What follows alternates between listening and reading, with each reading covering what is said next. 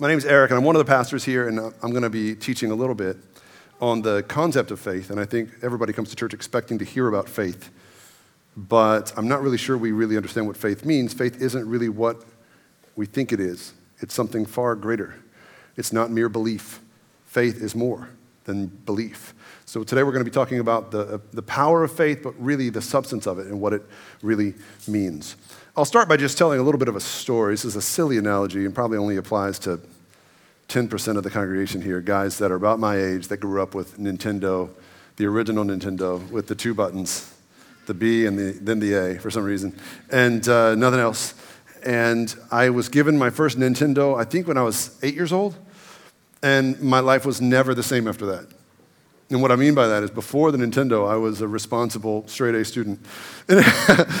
after the Nintendo, when I got addicted to video games, uh, downhill, downhill from there. I loved playing these sports games, and you know, like uh, Madden, for example. Anybody? Whoop. All right. Anyway, so I, I don't play anymore, but like I used to a lot. And and uh, one of my favorite things to do as the video games advance is they let you create yourself in the game. Remember doing that? And you could create yourself and you could choose the team you played for and your number and like they even let you choose your skin color your height your muscleness or whatever and all of it and you could, you could even assign yourself a certain rating on all these skill categories. And so in football, for example, you got to choose how strong your arm was if you were a quarterback, or how accurate, or, or how well you uh, caught the ball, or how well you held onto the ball when you were being tackled, how well you broke tackles, and speed and agil- agility, and all these things. But the trick to it was there was an economy of points. You had a limited number of points you could assign yourself, so you couldn't be great at everything. So you had to decide am I going to be fast? But weak? Am I going to have a strong arm that's inaccurate? Like these were the tough decisions of my childhood. And that was the way I grew up. And, and the, there was always one category, though, in that, in that system that allowed for a little bit of grace because it didn't really seem to matter to how good you were at the game. And that category, strangely enough, was called awareness.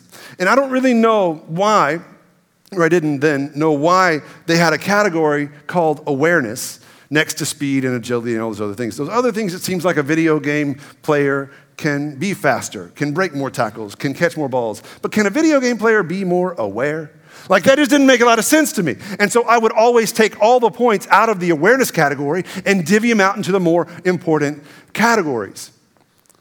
Later in life, however, I learned after I started stopped playing video games video game programmers put that awareness category in there, not as the least important category, but as the most important category.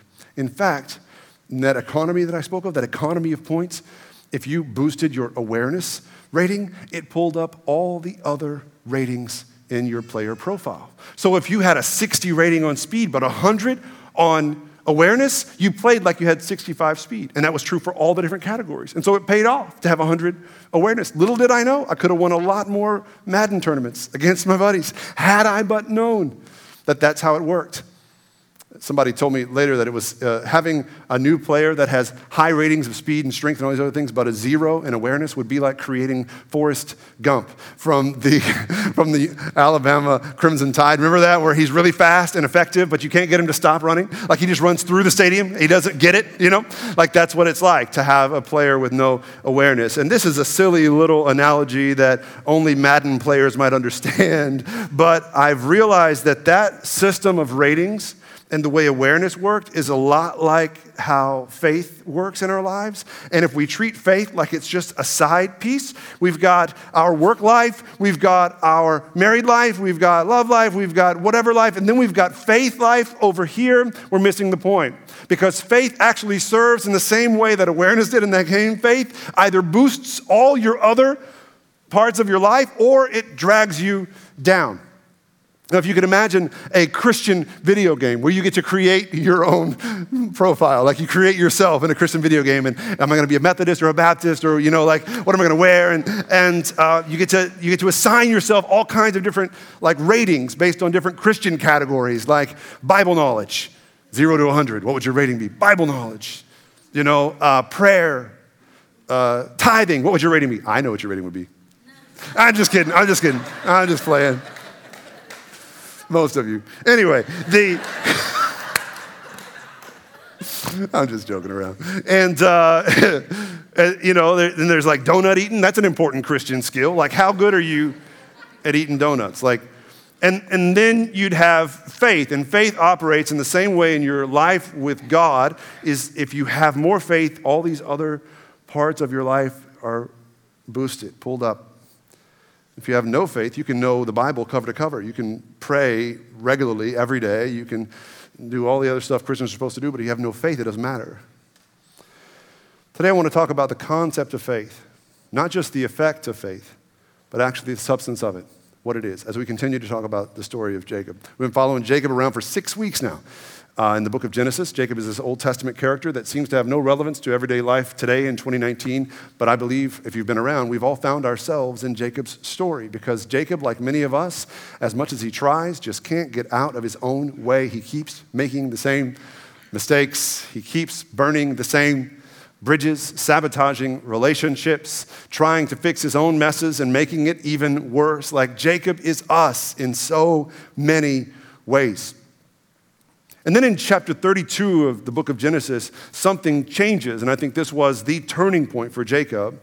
And uh, if, you, if you're walking with Jesus, you can probably point to a similar like moment. It doesn't have to be a blinding Damascus Road moment, like overwhelming miracle moment, but you remember a time when you said, All right, I'm in. And that's what we call the justifying moment or the, the, the, conversion moment for the Christian. And Jacob's conversion moment was in Genesis 32 when God came and picked a fight with him. In the middle of the night, God wrestled with Jacob. And Jacob, instead of running, instead of cowering or pretending like it wasn't really happening, Jacob engaged in the fight. And he cleaved to God. He clung to him and he said, I will not let you go until you bless me. And he had the courage to fight and wrestle with God with all of his doubts and insecurities. And God that night changed Jacob's name from Jacob, which meant deceiver to Israel, which meant one who wrestles with God or struggles with God. And everything changed from that point.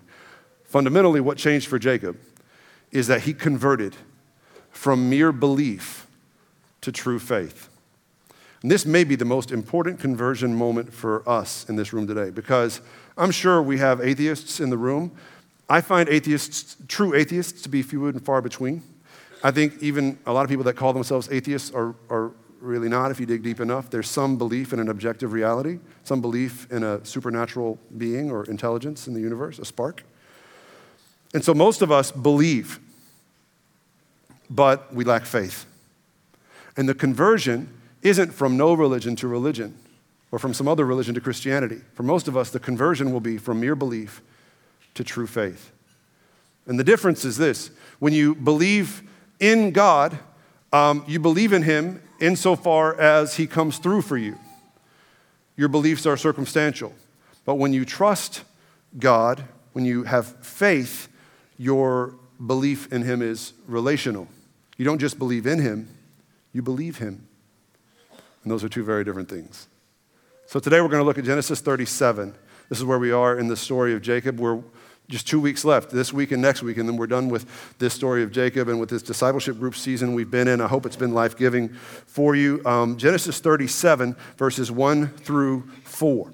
Um, there's a big, long passage in your study guides. I'm not going to read the whole, uh, the whole thing, I'm just going to read the first four verses. Cool? All right.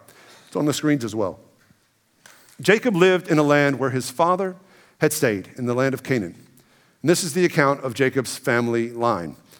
Joseph, a young man of 17, was tending the flocks with his, with his, brothers, the sons of Bilhah and the sons of Zilpah, his father's wives. And now, first, before we get any further in this, I want to tell you that's a clue. And the more you read the Bible, the more you'll learn to pick up on clues. The clue here is that Joseph, mentioned first after the father, is not the oldest son. And in ancient Hebrew scripture, usually, traditionally, what was right was to mention the oldest son first. And the fact that Joseph isn't the oldest or even the second oldest, he's way down the line, he's the second youngest son, that he's mentioned first by name. And we get all these details. It tells you something, that something's out of order, something's not quite right, not quite as it should be. And then we start to see more of this unpacked as the passage goes on. And Joseph brought their father a bad report about them, about his brothers. So not only is Joseph being mentioned before he really should be, but he's also a what? Tattletale? Y'all are nicer than the 945 people. 945 people were like, he's a snitch. And I was like, snitches get, st-. there it is. All right, so uh, uh, y'all are like, tattletale. We've got kids in the room, I guess. Uh, so, uh, so, yeah, Joseph seems to be exerting some authority over his older brothers. Authority that he shouldn't naturally have, but that has been given to him. Where does that authority come from? We find out in the next verse. Here we go. Now, Israel, or Jacob, loved Joseph more than any of his other sons. He loved Joseph more. That's where the authority to snitch comes from. That's why he's considered before his other brothers. His father loved him more. This is like rule number one. This is fatherhood 101 stuff here. You are not allowed to love a kid more than all the other ones. You can like a kid more than all the other ones. We all do. Like, that's just part of it. You can't love one of your kids more than the other ones. That's against the rules. And so Jacob sets Joseph up here with some power and authority that he should not have. Okay, as a younger brother. So he loved uh, Joseph more than any of his older sons because he had been born to him in his old age, and Jacob made Joseph an ornate robe just for him, not for the other kids. Anybody with multiple kids knows, again, cardinal sin. You don't give one kid a present without giving the other kids a present. A ornate robe. It was, it was awesome. That would have been a symbol of Joseph's standing as the preferred son. When his brothers saw that their father loved him more than any of them, they hated him and could not speak a kind word to him. Okay, so let's just leave this passage up for a second. I want to talk about it. Actually, that last little phrase, I think it's interesting. That could not speak a kind word to him. Actually, in the Hebrew, it says they couldn't even say shalom to him. And what it means is um, they were so resentful. I don't know if you've ever been in a relationship like this. They were so resentful. When he walked in a room, they couldn't even say hi. Married people in the house? Anybody? You ever get to that place? I know we're all being polite, churchy people today, but you ever get to that place in your marriage or in a close relationship where somebody walks in, you won't even do them the honor of saying hello. I will not give you the satisfaction of greeting you, ma'am. Like, like that's even a thing, but we think it is because we're so dug in and we're so resentful and bitter. That's a bad sign. You can't even say hi or bye or bless you when they sneeze. Like, that's where Joseph's brothers were toward him. And whose fault was it? Jacob, the father. He set this whole thing up. He was out of line as a father. And this may be surprising to you because I just told you five chapters before this, Jacob had his conversion moment. And I thought, after your conversion moment, your sins go away, your habits go away, your tendencies from your pre conversion life disappear, right? Isn't that how it works? Of course, that's not how it works.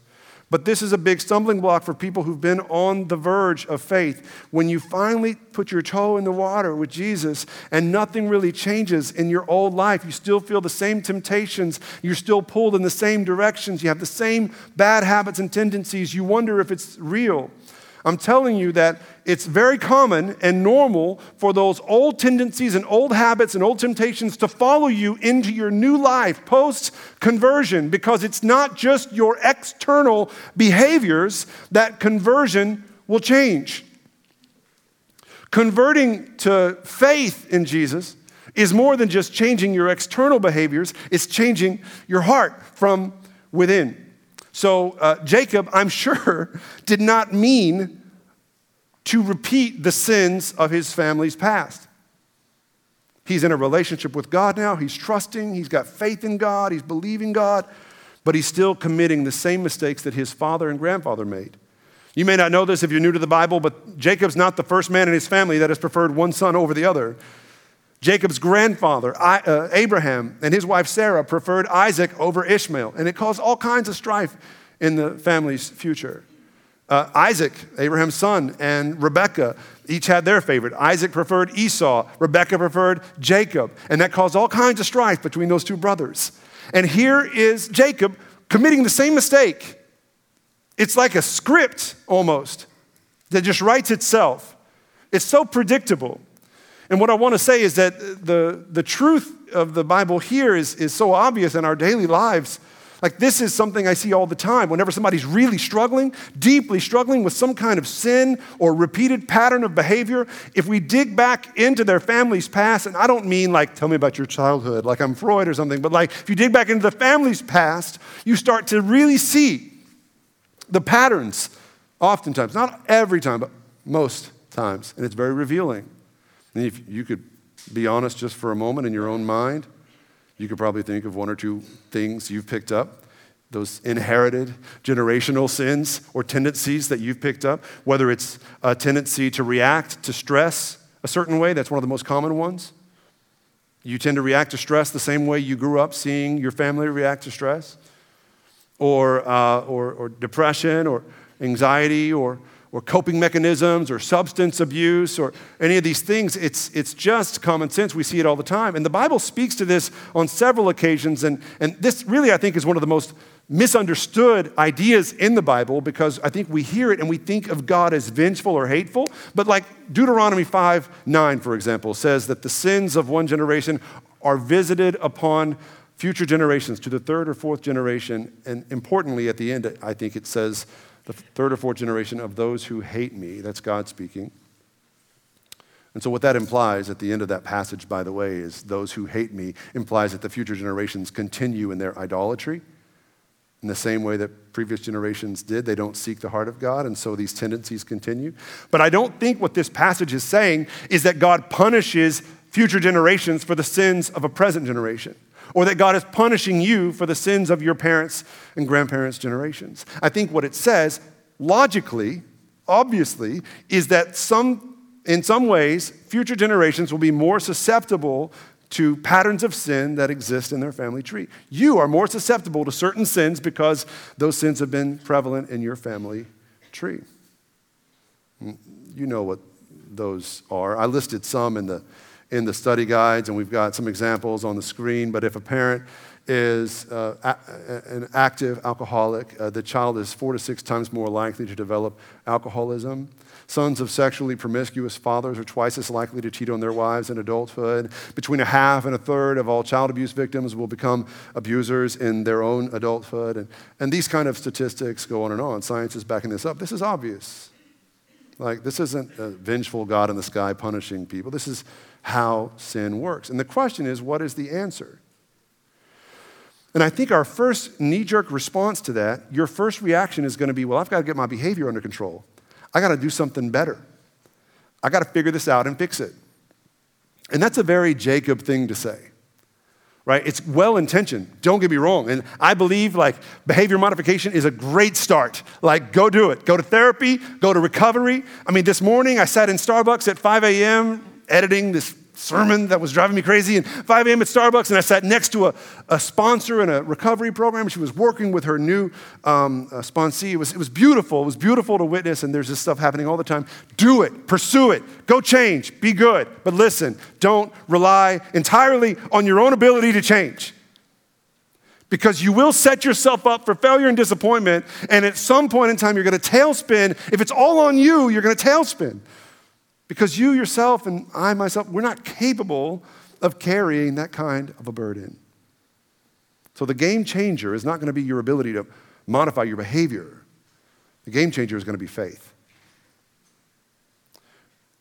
If you inject into a long line of people, a family tree that sins in the same way for generations, if you inject one man of faith, one woman of faith, that has the power to change the trajectory for future generations in ways I believe behavior modification does not. A person of faith doesn't just modify behavior, a person of faith learns to see reality through a different lens. When you don't just believe in God, but you believe God, you interpret every facet of your life differently. And what changed in Jacob's story in Genesis 32 wasn't his ability to behave well or to parent better. Obviously, he's still making the same mistakes. What changed in Jacob's life was his relationship to God. Before that wrestling match, he was a believer. He believed in God and he prayed, wrote prayers to God. After that relationship, he believed God. After that wrestling match, he trusted God. And that is what I'm calling you to consider um, today as well. That's been my uh, experience with God as well. All right. So I believe uh, faith is what changes everything. Now, what we see next, y'all, in the, in the story of Jacob, I'm going to I'm going to fly through about 12 chapters of Jacob's life because we're about out of time in this series. What happens next is important for us to see because though Jacob now trusts God, he has to sit through the consequences of his sin and trust God through those. What happens next is painful. Joseph goes out to check on his brothers because Jacob sends Joseph out to check on them and bring him back a report of their behavior, which drives his brothers up the wall. And here comes Jacob prancing out in his new robe that his daddy made him. And his brothers just, they snap. And they take him and they beat him and they throw him in a pit and they sell him as a slave for 20 pieces of silver and they're done with him. Then they go back and tell Jacob that a wild animal killed Joseph. And, Jacob, and, and Joseph's gone. Joseph is shipped off to Egypt where he serves as a slave in a foreign land. He is alone, destitute, desperate. And yet somehow he doesn't fall apart. Serves as a slave for a season and he does well until he is accused falsely of rape. At which point he is thrown into prison, guilty until proven innocent with no defense. And he goes to prison and again, he doesn't fall apart, he doesn't tailspin. He continues to talk to God. Hmm. He gains the favor of the prison warden, and eventually he gains the favor of the Egyptian Pharaoh, and he ascends the ranks of Egypt until finally he's appointed as Pharaoh's vice regent. Just this incredible rags to riches story for Joseph. But through it all, he holds on. And what, what kept him in, in sane mind, what kept him ascending those ranks, wasn't his behavior, it was his faith in God. Joseph was a man of faith. Why? Because generations before, his imperfect father, grandfather, great grandfather, they all had faith in God. And though it didn't fix their behaviors or their tendencies, it caused them to see the world differently. And that's what changes when you have faith instead of mere belief. You begin to see, even in your worst mistakes, the goodness of God. All right. Uh, that story concludes with uh, this uh, awful famine that had taken over the land of, uh, of Egypt and the region around it. And, and what happened is that Jacob's family, his wives and his sons, were starving to death. And, and desperate for food, Jacob sent his sons to Egypt to beg and grovel for a little bit of food so they could survive. And who is there to greet them in Egypt but their long lost brother Joseph? And by his recognition of them, his forgiveness toward them, they survive. Now, listen, this is the difference faith makes. Were it, uh, faith helps you to see that were it not for the mistakes Jacob made, his family might have starved to death in the wilderness. And this is the, this is the matrix moment for when you move from a mere believer to a person of faith. Were it not for the mistakes Jacob made, God's goodness might not have been known in this way were it not for this dark season that Joseph endured on his own in a foreign land as a slave, as a prisoner.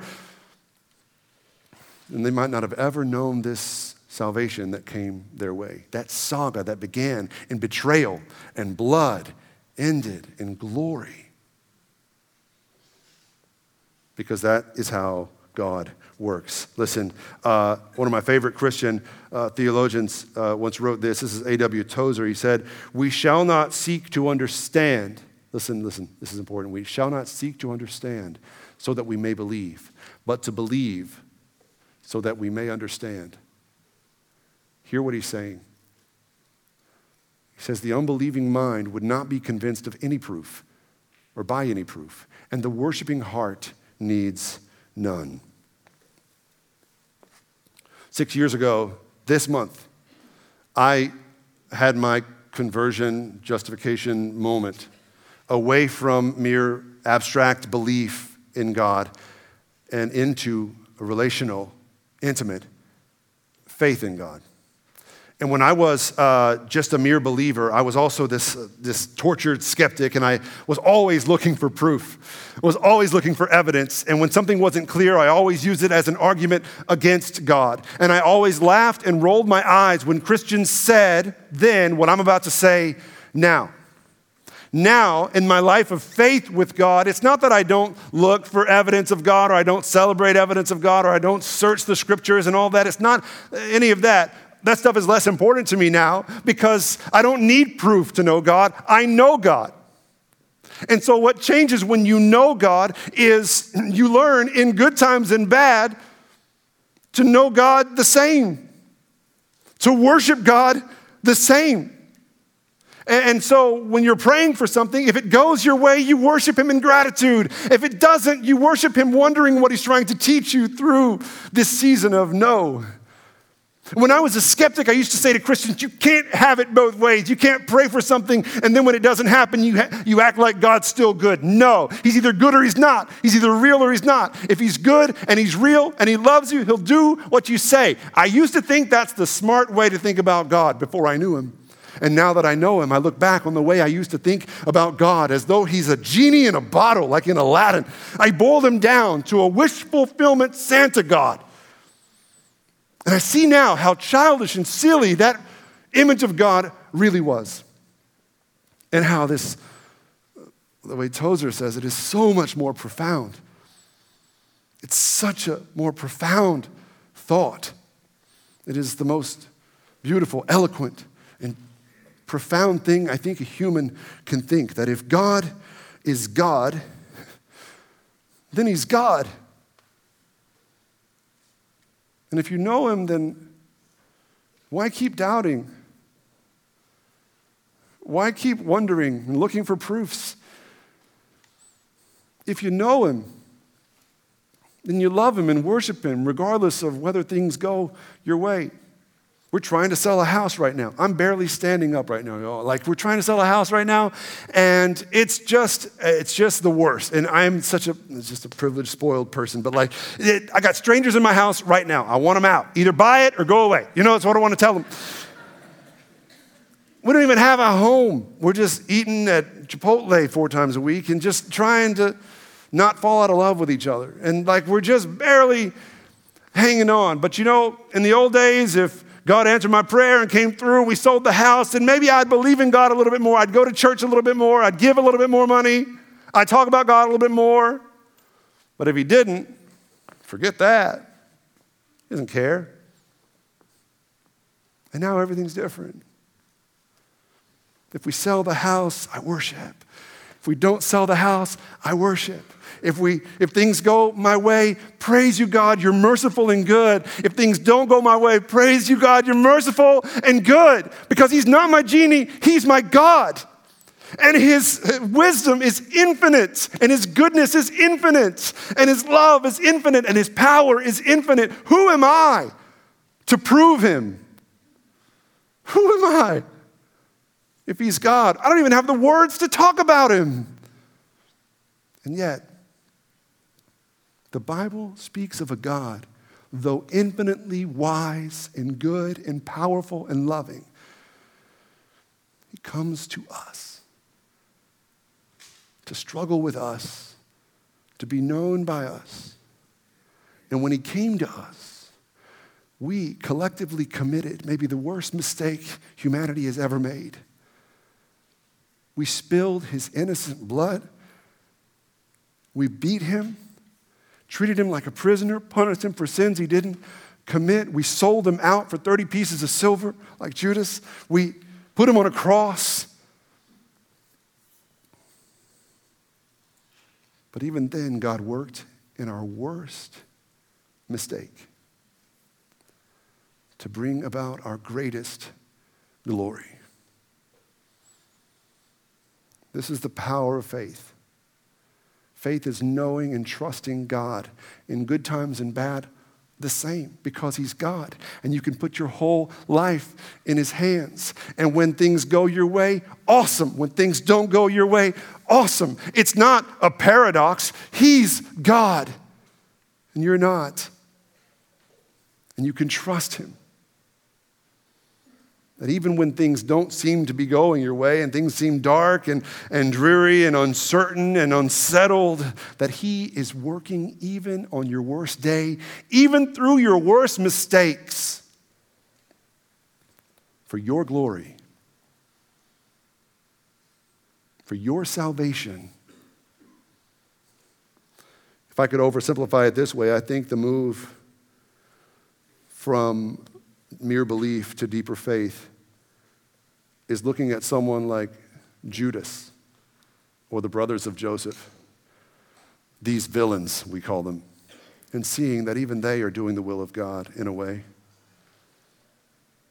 And if Judas, someone as dark and twisted as Judas, if God can use Judas to accomplish his greater purposes, salvation for the whole world, then who are the people that are coming against you? The people you think are standing in your way, your villains, what power do they have over you? If God can use Judas, God can use them. And God could use you to bring about glory, even through mistakes and darkness. Don't just believe in Him, have faith. Faith changes everything. Let's pray. Jesus, uh, we don't want to settle anymore for mere religion or belief. And going through the motions of spirituality, it just doesn't satisfy. We want to know you. Help us, even though we are, many of us, skeptical and afraid of uh, giving ourselves over to something bigger than us. Help us to embrace this relationship that's in front of us now. It's not about religion or any denomination. It's not even about believing every single word in the Bible yet. We may not even understand that book yet. It is simply about Jesus. And trusting that in Jesus we see the one true God, a servant king, dying on a cross, dead in a tomb so we all can live abundantly and forever. Help us to live by faith and to walk by faith, trusting you no matter the circumstances. We pray in Jesus' name. Amen.